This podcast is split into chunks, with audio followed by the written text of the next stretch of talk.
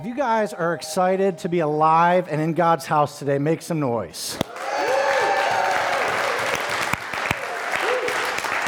If you enjoyed that worship, give God a shout of praise. Can we do that? Lord, we worship you in this place. You are King above all kings. Lord above all lords, and we give you your rightful place today. Man, I cannot tell you how much my soul and my spirit needed that time in God's presence today. So I pray that you feel refreshed, that you feel uh, renewed, and I really do believe everything that has happened so far this morning, from the time of prayer with the intercessors this morning to the first service to, to even just now, I just believe that God has got a word for us today. He wants to do a miracle in some people's lives and in some people's marriages. And so I just want to challenge you to open up your hearts and be ready to receive whatever God has for you today. If you are new with us, uh, welcome. Let me be the second one to say that. We are so glad that you're here. My name is Pete, and I'm the lead pastor here. And you are joining us on week number three of this four part series we've been in called The Vow, in which we are kind of doing a full court press on. Um, taking a look at the different vows that we exchange, not just on our wedding day, but the vows that we need to continue to live by if we're going to, number one, equip those of you who aren't married but want to be married one day to know how to build a successful, God honoring marriage. But number two, also to really equip and empower those of you who are married to build a, a marriage that will last the long haul, that will honor God, and that will impact and change generations to come. That's really our heart and why we've decided to take the month of February to do this series on marriage. Because let's be honest, if you look around in our culture and our society today, marriages are struggling. And I believe, I mean, this is unacceptable. I believe God wants something better for us.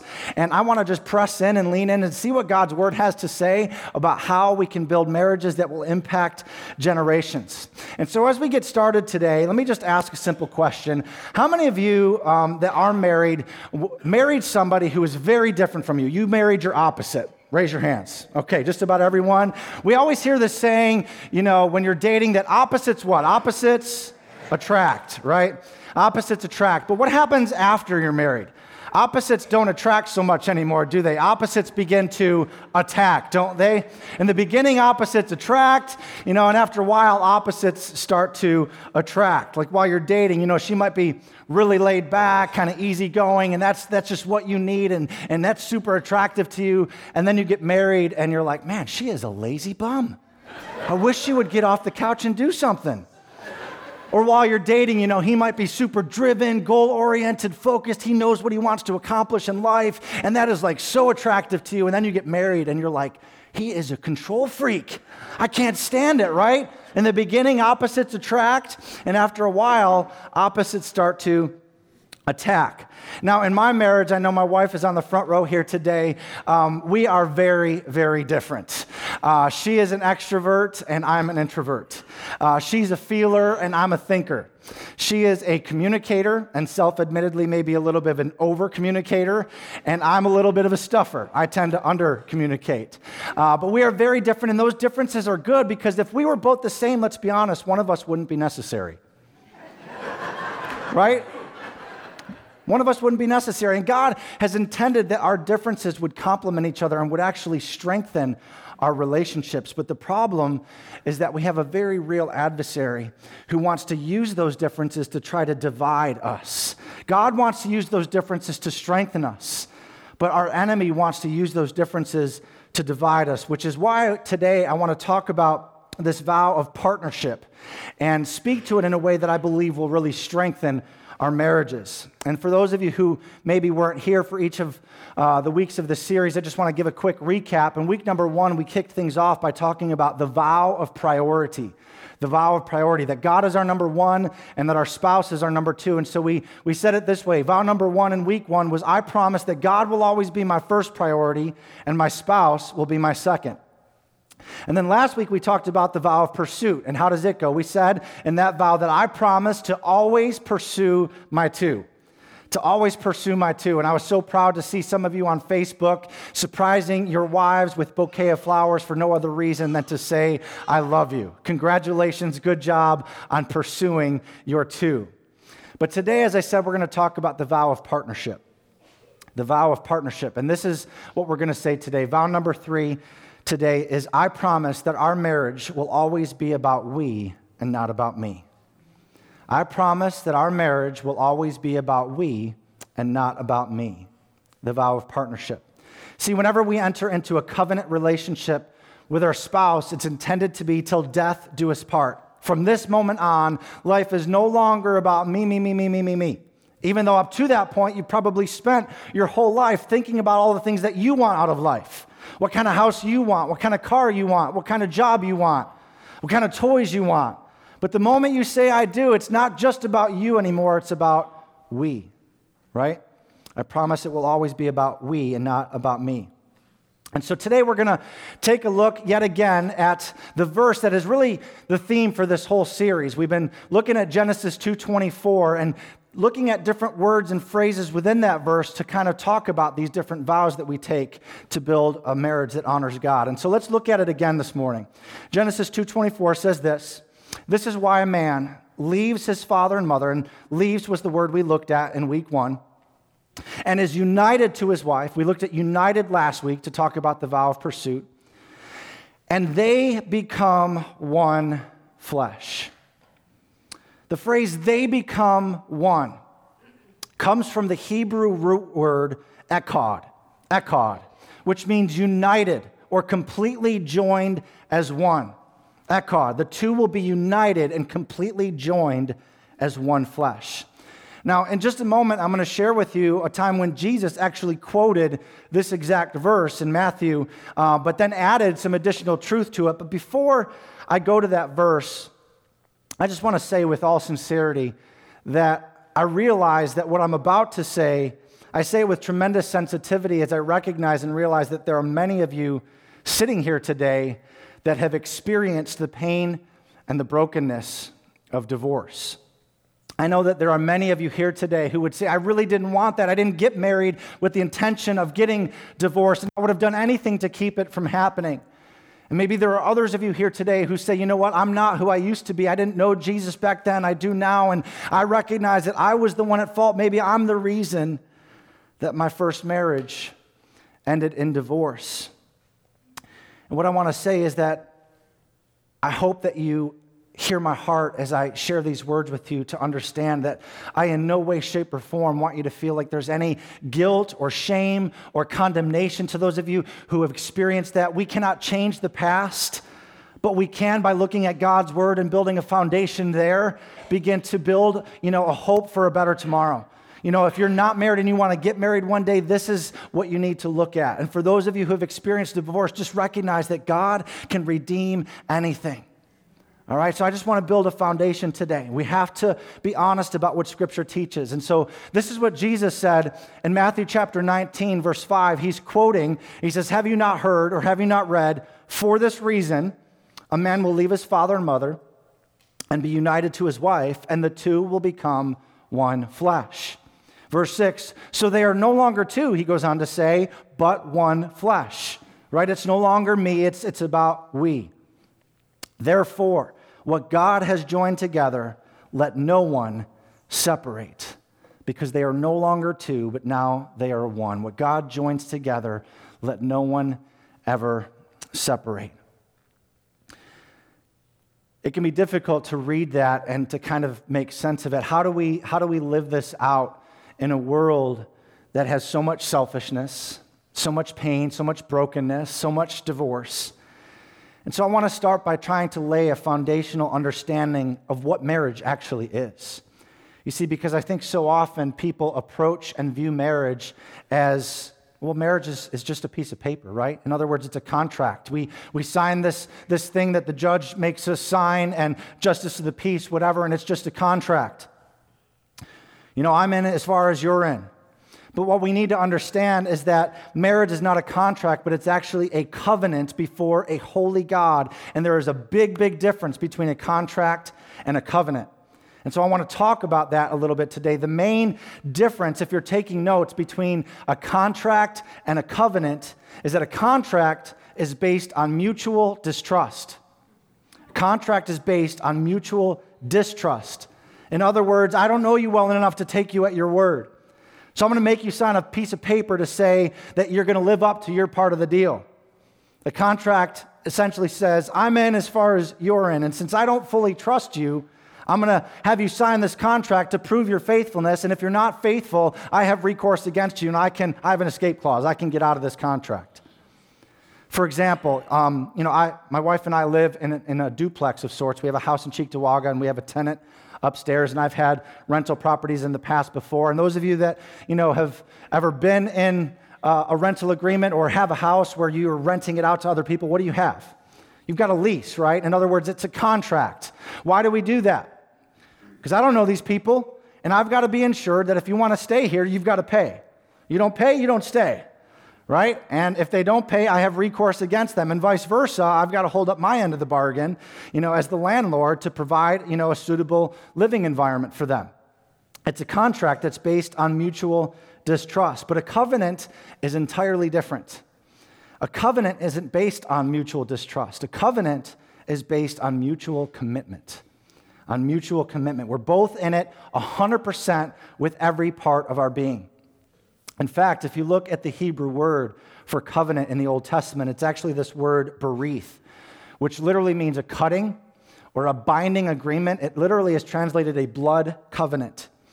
In fact, if you look at the Old Testament, whenever a covenant was created, there was bloodshed. There would be an animal that was sacrificed. And in the new covenant, which we are a part of now, what is that?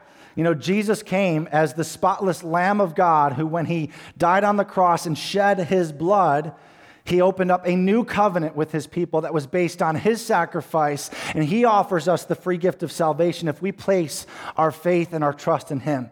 That's the new covenant that we are now a part of.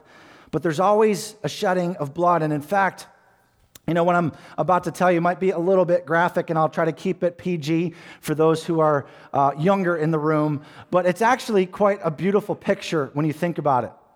In the Old Testament times, often, you know, when a bride and groom would get married, they'd stand before a priest, and, you know, as part of the ceremony, the priest would take a sharp knife and would cut the hand of the groom, and then would cut the hand of the bride and place their hands together, mingling the blood together. Because the book of Leviticus says that the, the life flow, the life is in the blood. And then the priest would take a rope and kind of tie their hands together to symbolize that the two have now become one. They are now one flesh. And if you take it a step further, if you take it to the next level, they would go to the honeymoon to consummate their marriage. And in God's perfect world, you see, the virgin man would enter the virgin woman, and there would be a shedding of blood. And this was a holy, righteous, beautiful occasion ordained by God, symbolizing both physically and spiritually that in the eyes of God, the two have now become one. And this act is why it's always been reserved for marriage. Now, what I'm about to say might sound crazy and wacko and old fashioned, but just bear with me, especially if you're newer to faith or new to church and you're not familiar with this stuff. I know it sounds crazy, but listen to me. When I look around and I see what normal is, I don't want any part of normal. You can have normal. Okay? Normal isn't working. Can we be honest about that? It's not working. If you want what other people don't have, you've got to be willing to do what other people aren't doing.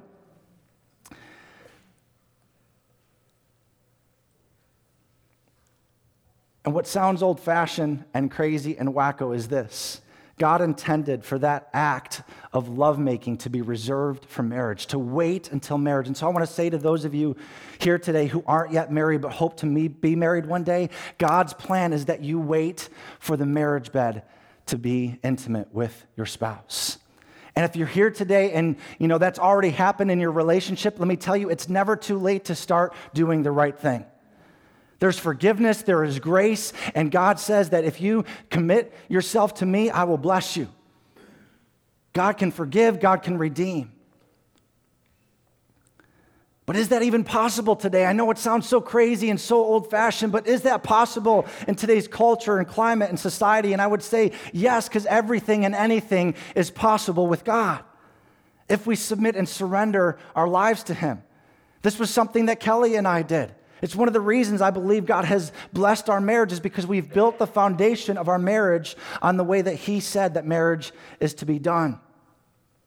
Now, that's not to say, as I said, that you know those of you who are married who didn't start that way it doesn't mean that your marriage is doomed okay don't don't read me the wrong way because god can redeem anything but here's what happens, okay? And I'm just, I'm just going to be blunt and direct when I say this because so many people today do married things before they're actually married, right? That's kind of the way of our culture. I like you, you like me. We kind of love each other. You know, let's move in together, save some expenses. You know, you buy that couch, I'll buy that sofa, I'll bring my toothbrush, and, and we'll do married people things, right, before we're married. But inevitably, what happens? You know, he looks at some girl that makes her upset and she does something that makes him upset and all of a sudden you know what i don't like you anymore you take the couch i'll take the sofa we'll divide stuff in the middle and we'll go our separate ways and move on to the next person who i hope will make me more happy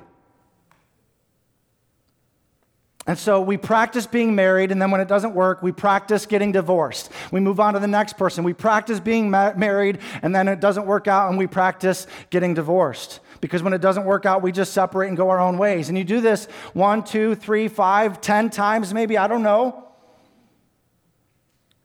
And it's no wonder why, when you finally do get married, and the first time the marriage runs into some trouble. The first time you're in crisis, the first time you have a difficulty that comes up because you're opposites, and after you're married, opposites don't attract so much anymore. Opposites start to attack. What do you want to do? Well, you've spent your whole life practicing getting married, divorced, married, divorced, married, divorced. And so, hey, let's just get divorced. We've got irreconcilable differences. Let's just go our own way.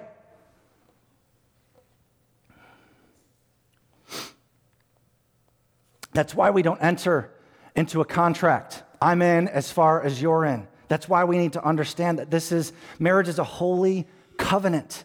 I'm in 100% from this day forward for better or for worse, for richer or poor, in sickness and in health, forsaking all others. I will be faithful to you as long as we both shall live so help me God. In the name of the Father, and of the Son, and of the Holy Spirit. A binding agreement, a covenant that I'm in 100%. It's not 50 50. Okay? So many people look at it that way. You come 50, I come 50, we meet in the middle. That's what marriage is, right? It's all about compromise. No, in marriage, in a covenant marriage, it's 100%. I'm in all the way. Marriage is never dividing everything in half. It's giving everything you've got. Going to say that again. Marriage is never dividing things in half, coming halfway. Marriage is giving everything that you've got. It's not do unto others as you would have them do unto you. That's a contract. It's do unto others as Christ has done for you. That's a covenant. That's the difference. It's partnership. It's about we and not about me. So, what is a covenant partnership, covenant marriage all about? I want to summarize it with kind of one statement that I want to give you today. Partnership in a covenant marriage is about godly leadership and mutual submission. Godly leadership and mutual submission. Now, I recognize that the moment I say the word submission, some of you are like, ah, and they start to freak out and haywire. And listen, I get it. I understand that's because that word has been misused and abused so much over the years.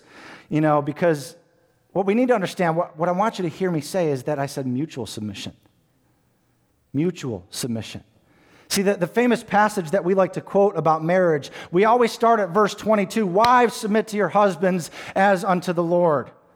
But that whole passage of scripture that Paul writes to the, to the church in Ephesus begins, you know, that, that whole passage is, contains instructions for Christian households.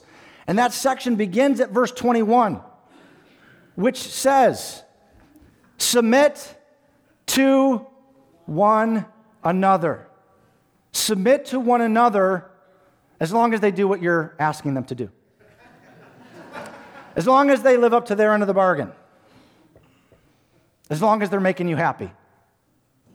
Submit to one another out of reverence for Christ. out of a grateful heart in our response to who He is and what He's done for us, in our relationships with one another, we are to submit to one another. Let me ask you a question. I know there's different types of personalities, and some are more dominant and some are more passive. So, how many of you here today would identify yourselves as a dominant personality? Raise your hands. Usually it's about half of the people. Okay. How many of you would say, you know, I'm more of a passive person?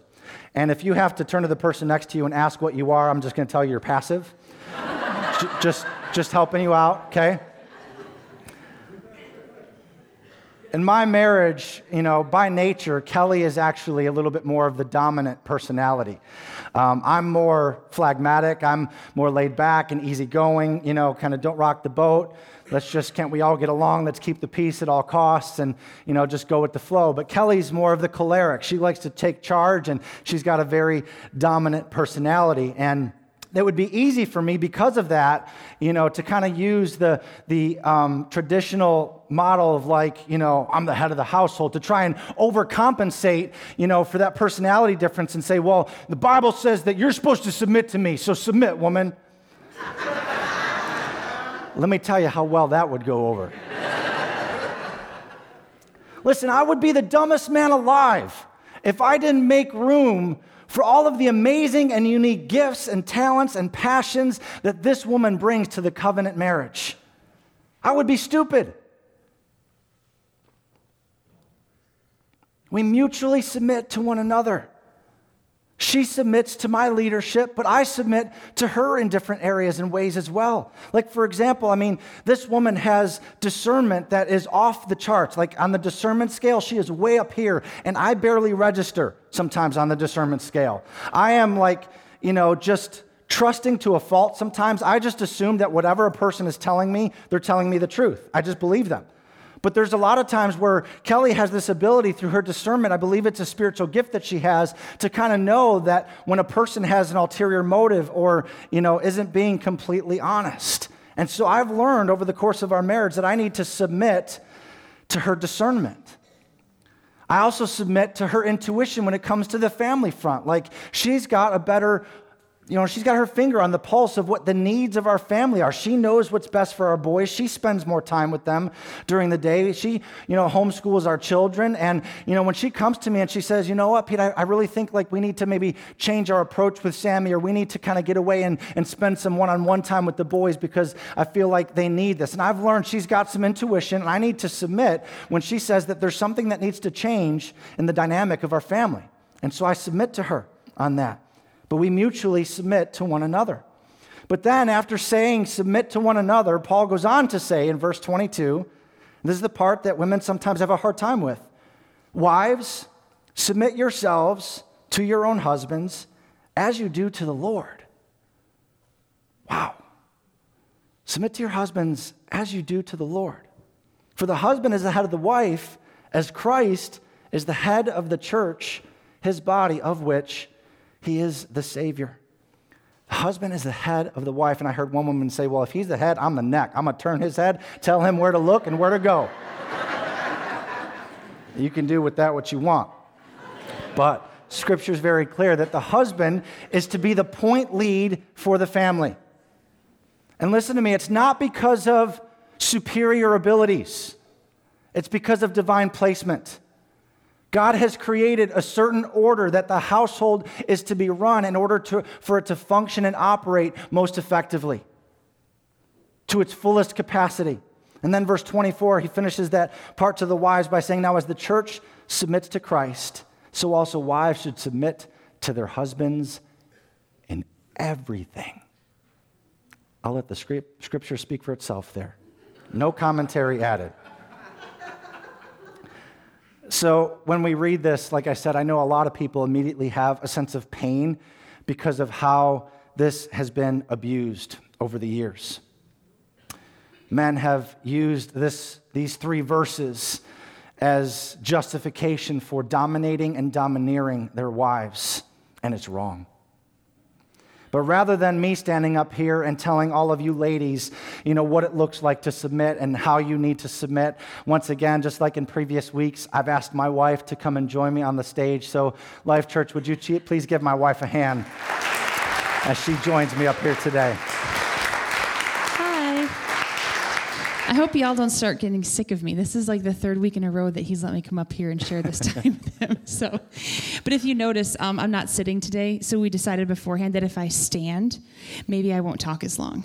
So it, did, it, didn't work the first. It service, didn't work so first service. We'll We're try. like partway through. I was like, "Where's my chair? I just want to sit down." But no, it's okay. So submission. Yeah. All right. What do you What do you think? Let Let the women hear from from your perspective on what submission means. Okay.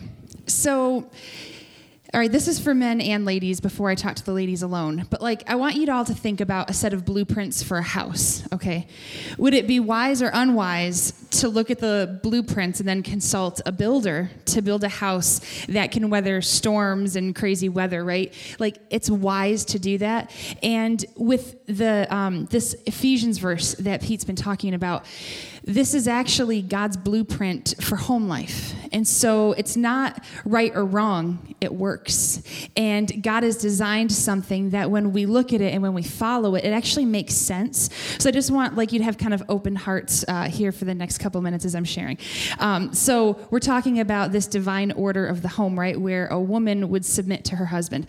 I want to start by saying that I think the word submit in this concept, it is grossly misunderstood in culture. Um, so I'm going to do my very best to um, kind of give you my heart on it if you can hear it. Um, the first thing I want to say is what it's not. Ladies, submission is not blindly following. It is not subjecting yourself to verbal or physical abuse. Amen. And it's not following your husband into sin. So that is what it is not, okay? Um, what it is, is it is you complementing instead of competing. Mm. So we have this opportunity when we submit to our husbands to bring the gifts and the talents and the unique person that God has made us to be, whether we are more of a dominant personality like me, who's got to kind of like rein it in sometimes, or whether we're more timid. Like it's not personality driven, right? Um, we have this unique opportunity, whatever and however God has made you, we have this unique opportunity to be able to bring that to the table and to complement who our husband is in the home.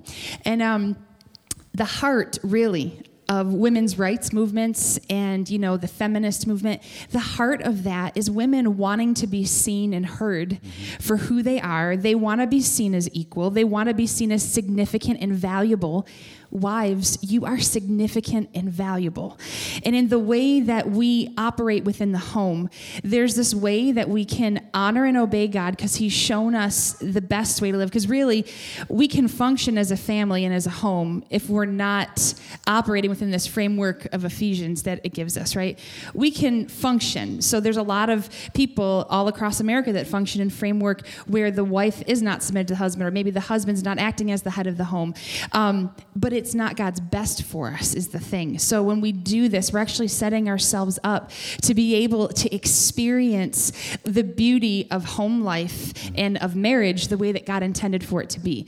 So, um, having said all of that, um, the other thing I want to say is that um, we don't want to control we want to uh, um, contribute. That was. There's all these C words in my head. Um, so we want to contribute, okay? And so these things that I, like in my strong personality, there are times when I want to like force my opinions and my suggestions onto my husband. I want to like control the situation. I'm like, ah, just do what I say because I think. I told him sometimes I actually, this is a little bunny trail, but sometimes I actually venture from like an opinion into thinking that it's like right and wrong. Like it goes from my opinion to like, no, there's actually a right or wrong with this. And so I've got to like just rein it in sometimes.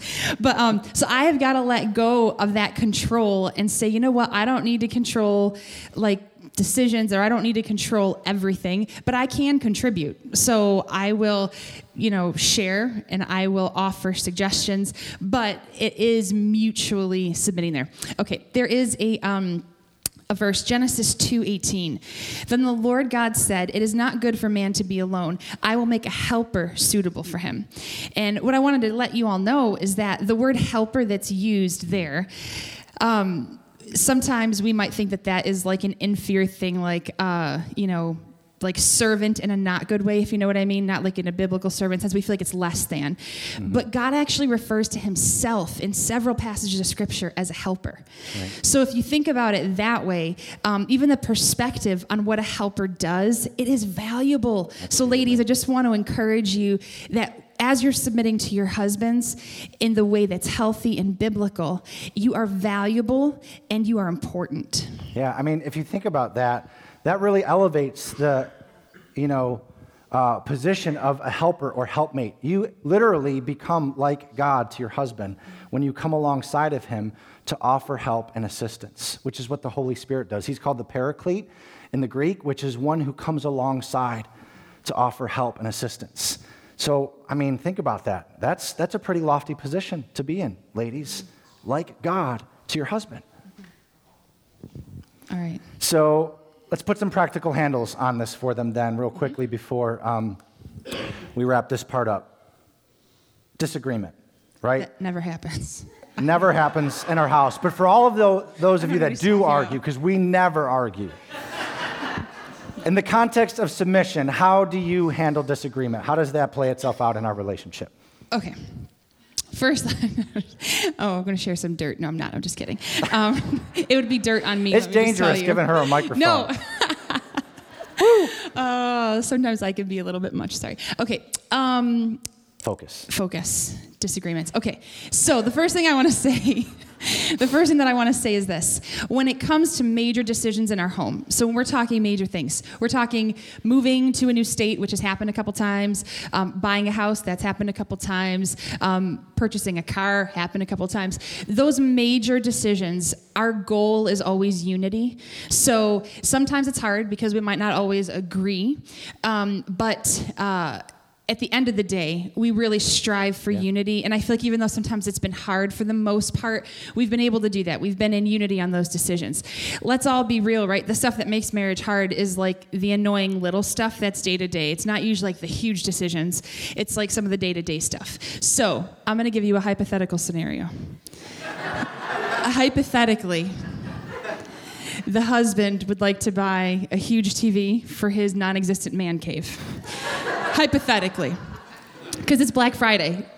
And hypothetically, the wife says, Hey, husband, um, we're in the middle of like a basement remodel and we are not finished yet. So if the expenses exceed what we think it will, it might be good to have that money on hand. So maybe we should wait. This is all hypothetical. And the husband then says, um, but it's good it's black friday and it's a really good deal. So the wife very um, encouragingly says honey i would have used a different adjective but go ahead. this is hypothetical. The wife says honey i think that maybe we should rethink when we buy the tv maybe we should wait till after and after a period of silence, it may have lasted a couple days. Just kidding. it didn't really last a couple days, although things were tense for a little bit. but close, listen, yeah. silent treatment is not godly. People, we need to communicate, okay? I'm like an over communicator. we need to communicate and don't go to bed angry. Okay, those are the two things. All right. Um, so when that happens, I then at the end, I didn't mean I, I meant hypothetically, the wife says, Darn. Okay. Okay. nice All right. try. This happened when we were in Ohio, when we were finishing our basement. Okay. So we go through this whole conversation and we get to the end of it. And um, he was really bent on like, because we had the cash to do it. So he was like, I could buy this TV in cash. And so after I said maybe three times, like, I really think we shouldn't, he then said to me, but at the end of the day, it's my decision. And I was like, okay. And so this is what I said I said to him, I submit to you. I actually said these words, okay?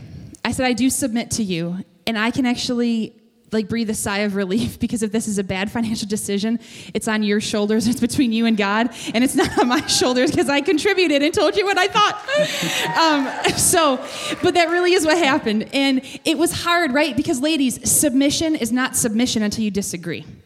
That's and that's good. really hard. Yeah. So we um, really like each other and we're friends. And actually, I just can I give a shout out? I love my husband and I'm crazy about him. I just want you to know that. I know that we like to share a lot of our dirt with you, so that you know that we're real and we're in the trenches with you. But I love this man.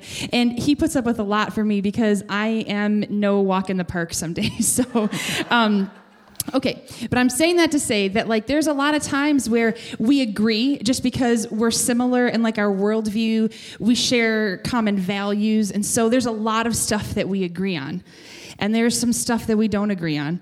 And there have been times in our marriage for these not major decisions where I've had to be like, you know what? I really do submit to you. And so, ladies, I want to encourage you with this if you feel like it's hard to submit to your husband, ask God for help because He is able to help you and He gives us grace. And we're honoring God when we submit to our husbands. Um, it's not about you not being heard and not being valued, it's about us um, contributing and bringing to the marriage what we can. And when we do that, we can actually watch our husbands grow and flourish and become the man that God's called them to be. Um, when Pete and I were first married, I actually saw um, like a less aggressive side of Pete. aggressive is the wrong word. Um, he was a little bit more laid back, even in leading in our home. Passive. And passive, yeah. Mm-hmm. Um, and the longer that we've been married, and the better that I've gotten at submitting, I've actually been able to get out of the way enough that he has to lead. Mm. And so that happens. And I, there have been times in our marriage where like something will be going on and I've got these opinions that have gone from opinions to like right and wrong. And I feel like the Holy Spirit's like, stop, stop it and just stop talking. And I have had to just like bite my tongue and hold it back because our men are anointed to lead. And so at the end of the day, guys, men and women, husbands and wives, this is not about um, personalities. It's not about who's dominant and who's passive. It's about anointing.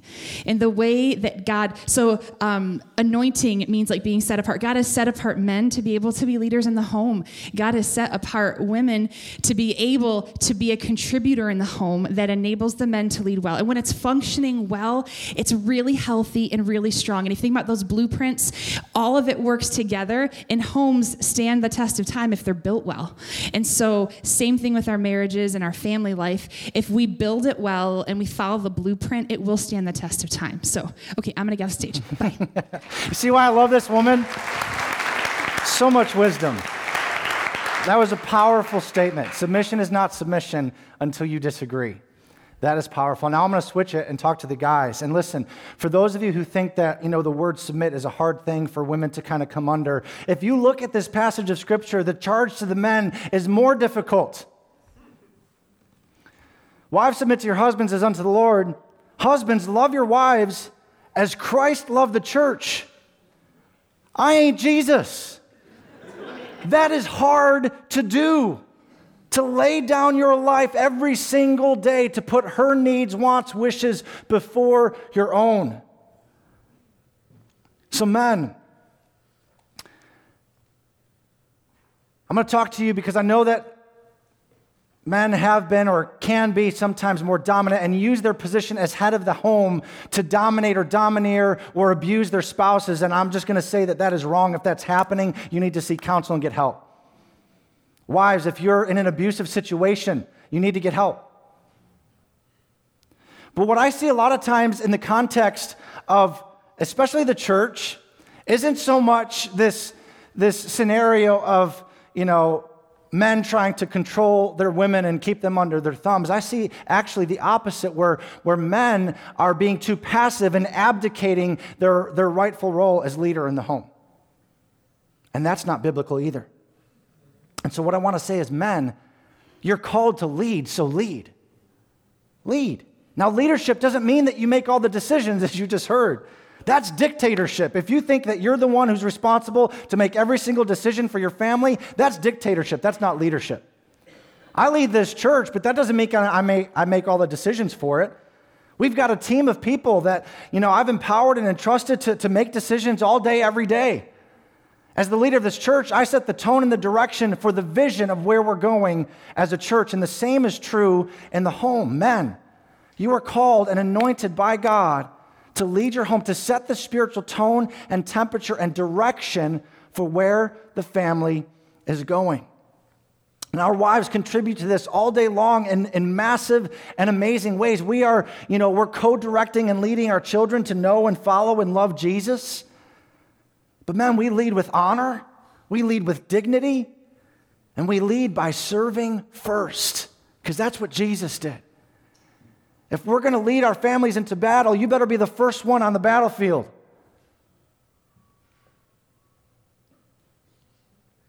In my home, I'm going to be the first one to serve. And when you do that, man, that is something that is so easy for a wife to come alongside of and submit to when you are being a servant leader.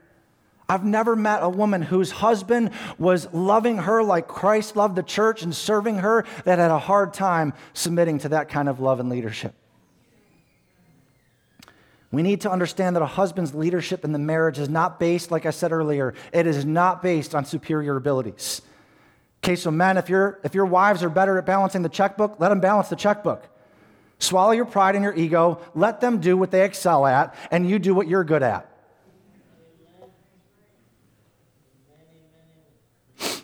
Leadership means that we assume responsibility for the relationship. It means we're accountable to God. It means you put your wife's needs before your own. It means you make her load lighter, not heavier. It means you help her develop and utilize her gifts and abilities just like Jesus does for the church. It means you love her sacrificially. God calls us as husbands to be servant leaders who takes the initiative to direct his family and serve the needs of his wife and children. A servant leader takes the initiative to be the spiritual leader in his home by setting the example in prayer, worshiping God in the church together as a family, and reading and studying God's word. Let your wife, let your children see you doing that.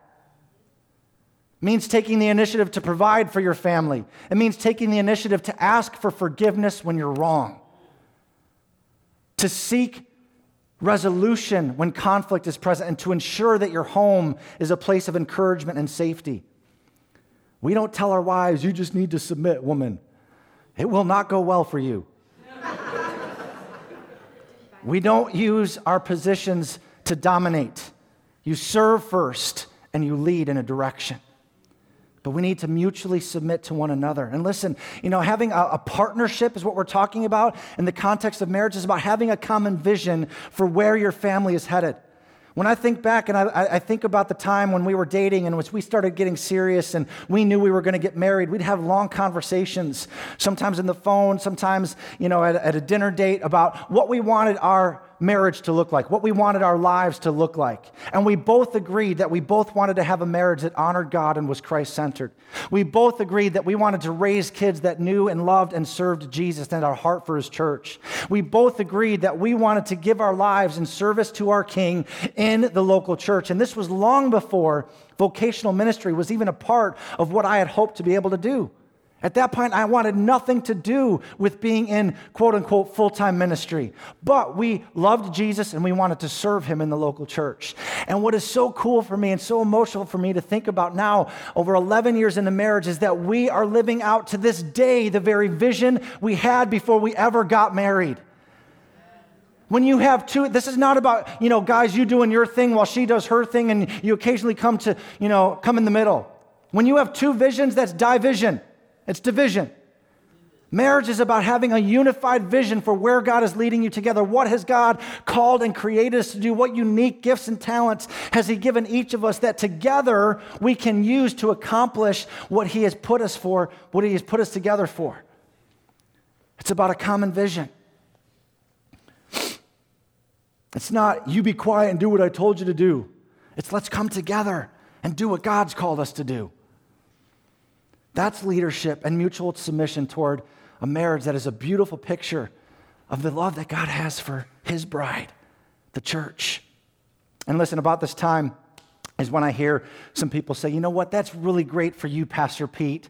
You and, and, your nice pastor life and your pastor wife and your perfect life and, you know, just your, your easy pastor life where everything is just easy and you don't really understand. You're a little out of touch you know, with the reality of the real world and the pressures that we face, you know, while you're doing your pastor thing. You're a little naive, Pastor Pete. That's nice for you, but, you know, it, it's not so easy for us. And if I could just say to you this, can I just call it like it is? I promise you that Kelly and I face every single challenge and hardship that you guys face. You're busy, we're just as busy. I promise you, our schedules are insane. I promise you that I am just as vulnerable to temptation as you are. I've sinned against God. Kelly has sinned against God. We've sinned against each other. We've hurt each other. We've let each other down. We have disappointed each other. There's drama in our extended families. Hello, everyone's got a little crazy in their family. We, we have serious expectations that people place on us that we feel the constant pressure to have to live up to. But through it all, with all of the challenges that we face, just like you, we have a solid, successful, and blessed marriage. But it's not because I'm a pastor. And it's not because it's been easier for us, it's because we have chosen to work together and we work very, very hard to build a marriage that honors God and can impact the next generation.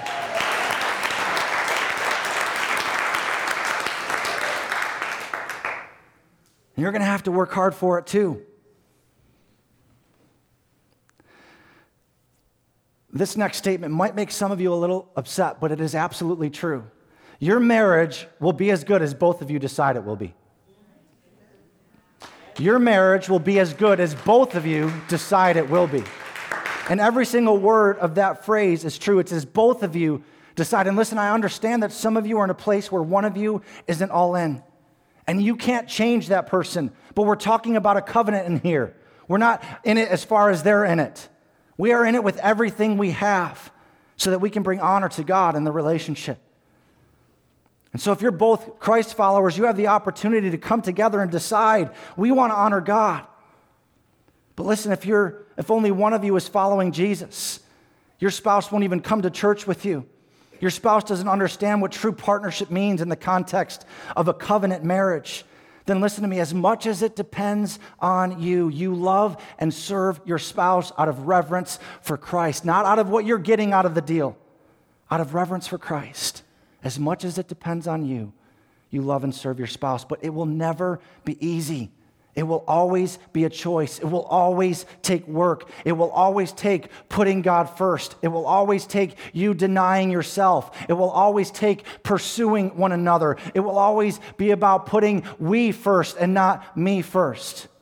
And I can promise you there are going to be times where you don't feel like it. I don't feel like it. I don't feel like loving. I don't feel like serving today. I don't feel like forgiving today. I don't feel like it. I don't feel like working at it today. It's, I never knew it would be this hard. Listen to me. In what other area of your life can you say you don't feel like it and get away with it? None. I don't feel like feeding the baby today. Try that out for a few days. See how it works out. I don't feel like going to work today. Well, I hope you don't feel like eating either. I don't feel like paying taxes. I hope you like jail. Sometimes you got to get over your stupid feelings. Hello. Can somebody say amen? Because marriage is not measured by your feelings, it's measured by your commitment. Marriage is not measured by your feelings, it's measured by your commitment. Feelings will follow commitment if you stay committed. You may say, but Pastor Pete, you don't understand. I'm not happy. We fell out of love. And I understand. I, listen, I don't want to belittle that. I don't want to say that it's not horrible for you. I don't want to say that you're not married to someone who is incredibly difficult. Pastor Pete, you don't understand. And, and you know what? You're right. I don't. I don't. I'm not in your shoes. But I've seen it. I know how hard it can be. I've sat across the desk from people who want to be in it with everything they have, but their spouse isn't reciprocating. But listen to me just because you don't feel love anymore doesn't mean you get to throw in the towel. There are a few biblically justifiable reasons for divorce, and only a few. That is abuse, abandonment, and adultery. That is it. Not being happy is not one of the reasons for divorce. Falling out of love is not one of the reasons for divorce. Getting divorced because you fell out of love is like selling your car because you ran out of gas. When you run out of gas, what do you do? You put more in it. When you fall out of love, what do you do? You put more in it. You're in a covenant relationship. I'm in this 100% with everything I've got. So I'm going to put more in it and I'm going to put more in it. And as God gives me grace, I'm going to keep putting in it until it's filled back up because we're in a covenant relationship. This is a partnership. I'm in it 100%. Listen, we can be united or we can be untied. And what's the difference between untied and united? It's where the I is. If I is in the right place, submitted to God and submitting to my spouse, serving her, laying down my life, then we're united. But if I is in the wrong place and I'm all about me and not about we, then we become untied. When I'm loving Jesus and doing my best to lay down my wife for my bride, and she's in the right place with the help of God, and we're submitting to one another as we use our differences to strengthen our marriage and seek Him together and be a representation to the world of the kind of love and sacrifice and unconditional surrender, then that is a marriage that honors God and can impact generations. Let's pray. Lord, I've just had a sense in my spirit all day, all week really, as, as I've been preparing for today, that you wanted to do miracles today. God, that you wanted to restore and redeem marriages that have been on the brink, that are headed towards divorce. God, nothing is impossible for you. So, right now, God, I pray that your Holy Spirit would just arrest us, would convict us, would help us to realize, Lord, that we can't do it in our own strength. Lord, but you've promised to never leave us. You have shed, you have poured out your love in our hearts, God. We can't love our spouse the way you've called us to without you. And so this morning, God, I pray for every single person. I pray for every married person. I pray for every divorced person, God, that first and foremost, you would be our number one. God, that we would place you on the throne of our hearts, that we would submit to you first, that we would love the Lord our God with all our heart, soul, mind, and strength. And then out of that love relationship, out of that place of surrender to you, God, you would help us, Lord, if we're single, to prepare ourselves for our number two. Lord, if we're married, that we would begin mutually submitting to one another. God, if we're divorced, that we would recognize that you can redeem, that you can restore. And Lord, that when you justify us, your grace covers us, and you look at us just as if we'd never sinned. God, I thank you for second chances. I thank you for grace. I thank you for mercy. Right now, some of you are dealing with guilt and shame, and I just want to say that right now, in the name of Jesus, shame rolls off of you. You are forgiven in the name of Jesus. God, I just ask that for those who are in crisis, Lord, that you would give them the courage they need to seek help.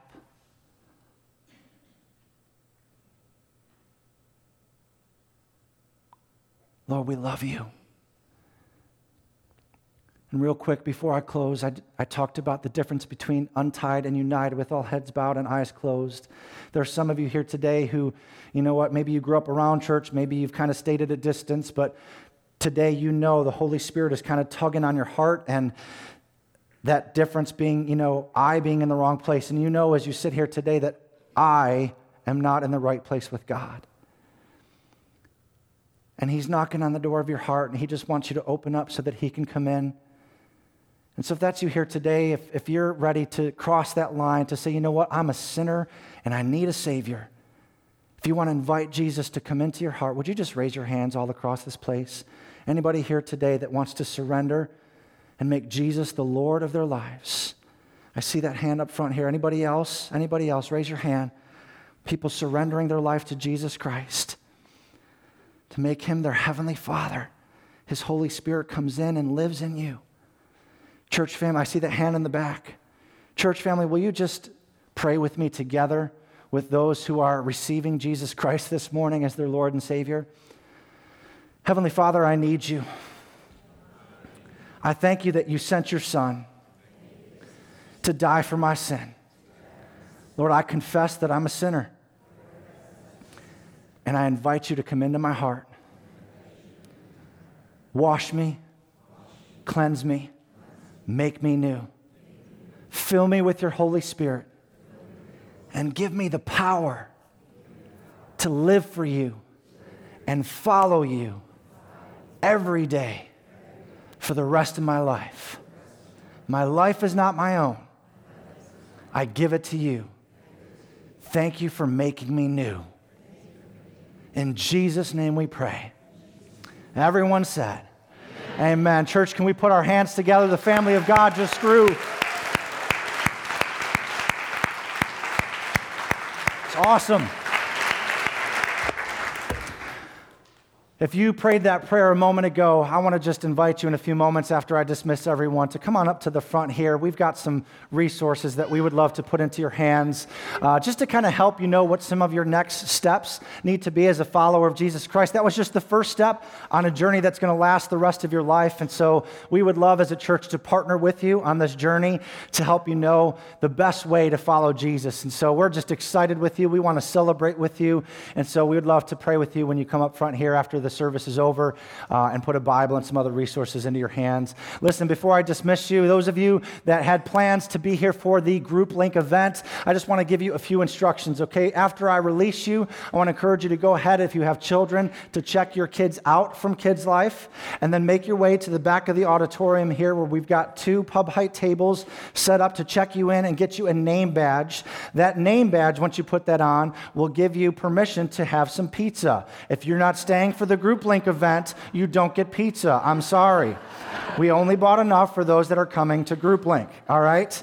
Uh, I want to encourage you to grab some pizza if you're staying, mingle, get to know some people here. Pastor Lauren's going to come up in a little while and give you some instructions before we head into the connection center where the actual event is going to take place. But listen, I love the fact normally when we do, you know, a connect event or a group link event where we're going to, you know, connect people to groups or launch new small groups, I try to preach a message that really casts vision for why you need to make it a priority to pursue group life and being in community, but I really felt, you know, that this was the series we were supposed to be in. And I love the fact that it landed on the week where we talked about partnership. Because not only do we need to be in partnership with our spouse, we need to be in partnership with other people. You know, if you really want to grow in your faith, if you want to get to know some more people in the church, I believe with all my heart, it's not cliche, it's scriptural. You cannot really grow spiritually if you're not connected relationally. And that's why we say circles are better than rows. I love Sundays. It's my favorite day of the week where we gather together in rows. But listen, life happens in relationships. And so I really want to encourage and implore you, if you are not connected to a life group, to make plans to be here, to stay, to be a part of this, to join a life group. I promise you, you will not regret it. I know community can be messy. I know some people have had bad experiences, but listen, we don't stop doing the right things just because we've had bad experiences in the past. Amen? And so, church, I love you so much. I hope that you'll stay for the group link events, but come back next week for the fourth and final part of the vow. Love you so much. Have a great week. We'll see you later.